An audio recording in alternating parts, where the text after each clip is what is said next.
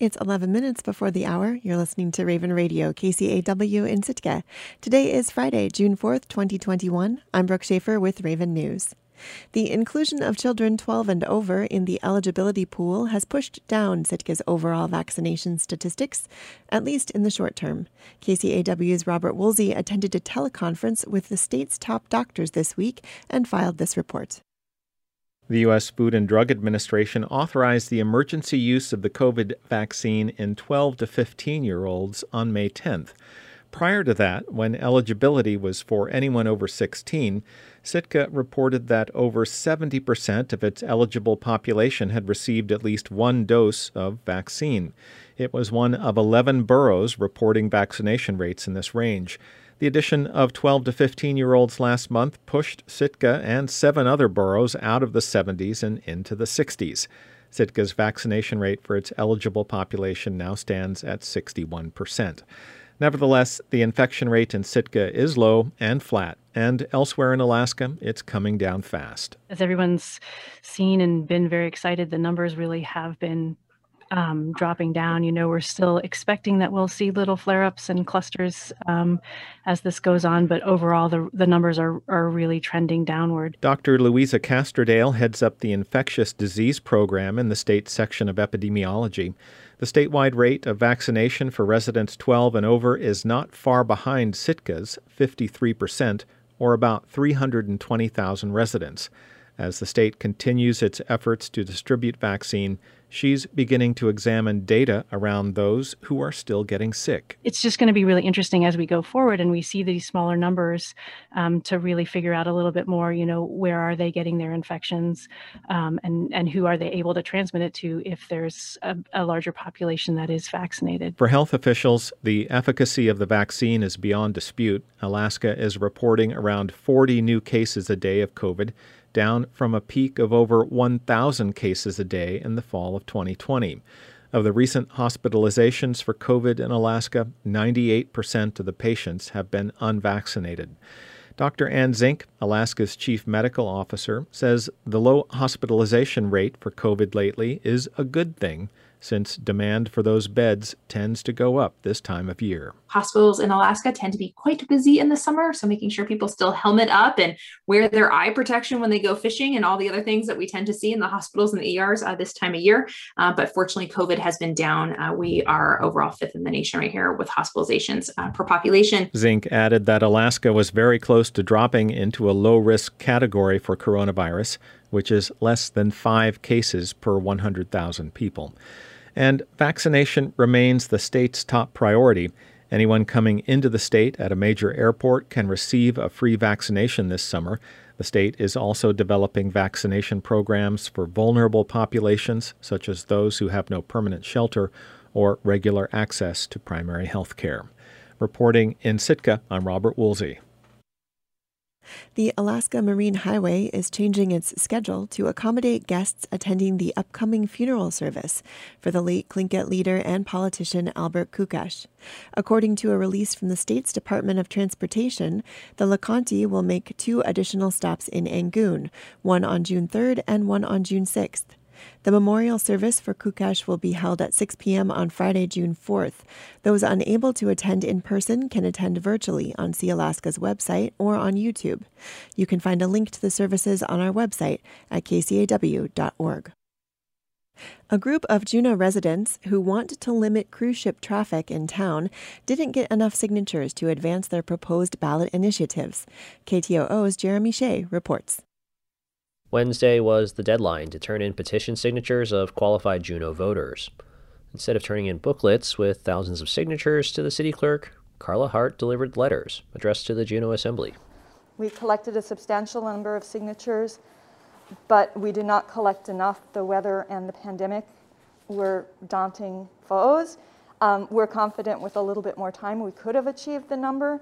Hart wouldn't say how many signatures they managed to collect. Her group, Juneau Cruise Control, needed about 3,000 for each of their three proposals to go forward. The group wanted to ban cruise ships between 7 p.m. and 7 a.m. and on Saturdays, and then beginning in 2026, ban cruise ships over a certain size. The letter Hart's group submitted asks the Juneau Assembly to impose some limits and for the cruise ship companies and tour operators to voluntarily limit their impacts. We're going to give the city the chance and the industry to do the right thing. And if they don't, we'll be back. Well, we're not going away at all. We'll be around. Hart said um, industry opposition and a counter campaign also made signature gathering difficult. The group claims in its letters that some people were supportive but wouldn't sign because they feared blowback in their job or at their business or with their friends, neighbors, and relatives. After meeting with the clerk at City Hall, the group took press questions under a park shelter across the street. There weren't any big cruise ships in town, but Hart kept getting interrupted by trucks hauling shipping containers. Areas that were not used for commercial tourism, and these guys must be really happy there's no cruise ships right now. Imagine buses, Yeah. So. Laura Martinson is a downtown gift shop owner and co-chair of Protect Juneau's Future, which ran the Don't Sign campaign against the ballot initiatives. She says her group was overwhelmed with gratitude. I don't think any of us expected this kind of groundswell of unity across the community, and we really heard the resounding voices of stakeholders far and wide. Martinson says that includes local business owners, employees, native corporations, unions, and citizens without tourism ties concerned about a sustainable future for Juneau. Martinson says the failure of the ballot initiatives clears the way for discussion and work to continue on managing the growth of the visitor industry. City officials are beginning to work through a long list of recommendations from the Visitor Industry Task Force, whose work got put on a back burner when the pandemic struck last year. The Visitor Industry Task Force did an enormous amount of work to lay the groundwork on how we should proceed and how we should best manage our industry moving forward. Assemblymember Carole Triem chaired the task force. She says some recommendations, like extending seasonal barriers along sidewalks that keep pedestrians out of the street, have already been implemented, and she says the Assembly will be ready to discuss creating a city staff position focused on tourism impacts soon. Meanwhile, Hart says volunteer support for her group grew from a handful at the beginning of the ballot initiative process to perhaps 50 now.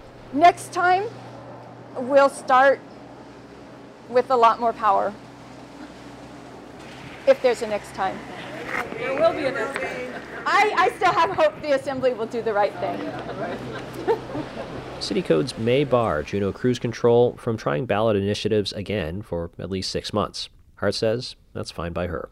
In Juneau, I'm Jeremy Hsieh. The University of Alaska is launching a system wide program geared toward retaining more Alaska Native students and increasing Alaska Native staff members. KTOO's Bridget Dowd reports. Sarah Peel, whose Haida name is Tukshuk A, is a student at University of Alaska Southeast. She transferred from the Fairbanks campus, where she says the professors didn't make her feel welcome. They were all white. They were not originally from Alaska. They were from lower 48 or um, a different country. And um, they had little to no knowledge of whose land they were on. And they did not care when I brought that up in our classrooms. Peel is talking to me over Zoom while bouncing a seven month old boy on her lap. She says that's another thing about her culture her professors tend to not understand. A lot of Alaska Native students are not traditional students, meaning like they're not right out of high school, um, they're not single, they're not, um, they, a lot of them have kids. She says her experience at the Juneau campus has been an improvement, but there could be a reason for that. I've primarily switched to Alaska Native Studies and Languages.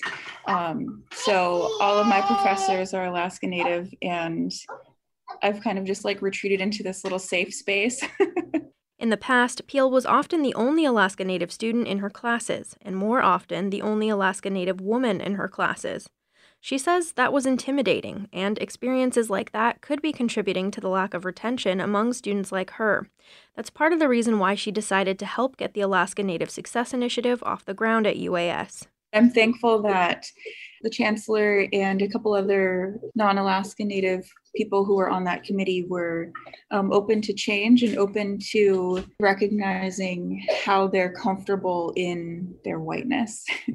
Alaska Natives represent about 20% of the UAS student population, but only about 7% of its faculty and staff.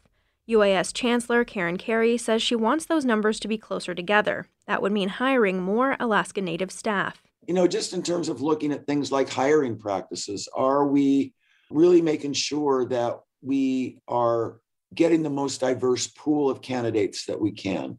This week, the Board of Regents will be hearing the three campuses present their plans for accomplishing those goals. We'll also be doing some training for all of our faculty and staff. Because if you're coming here from, say, Chicago or Kansas or Texas, and you're moving here to work, you may not know anything about the Alaska Native populations.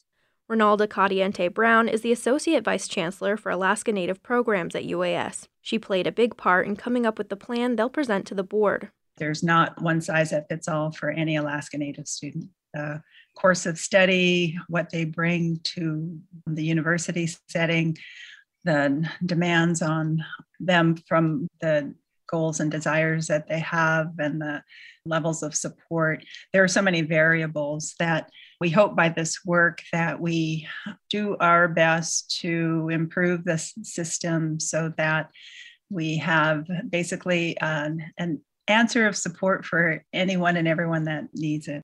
Once the campus plans are approved, changes could come as soon as the fall semester. In Juneau, I'm Bridget Dowd.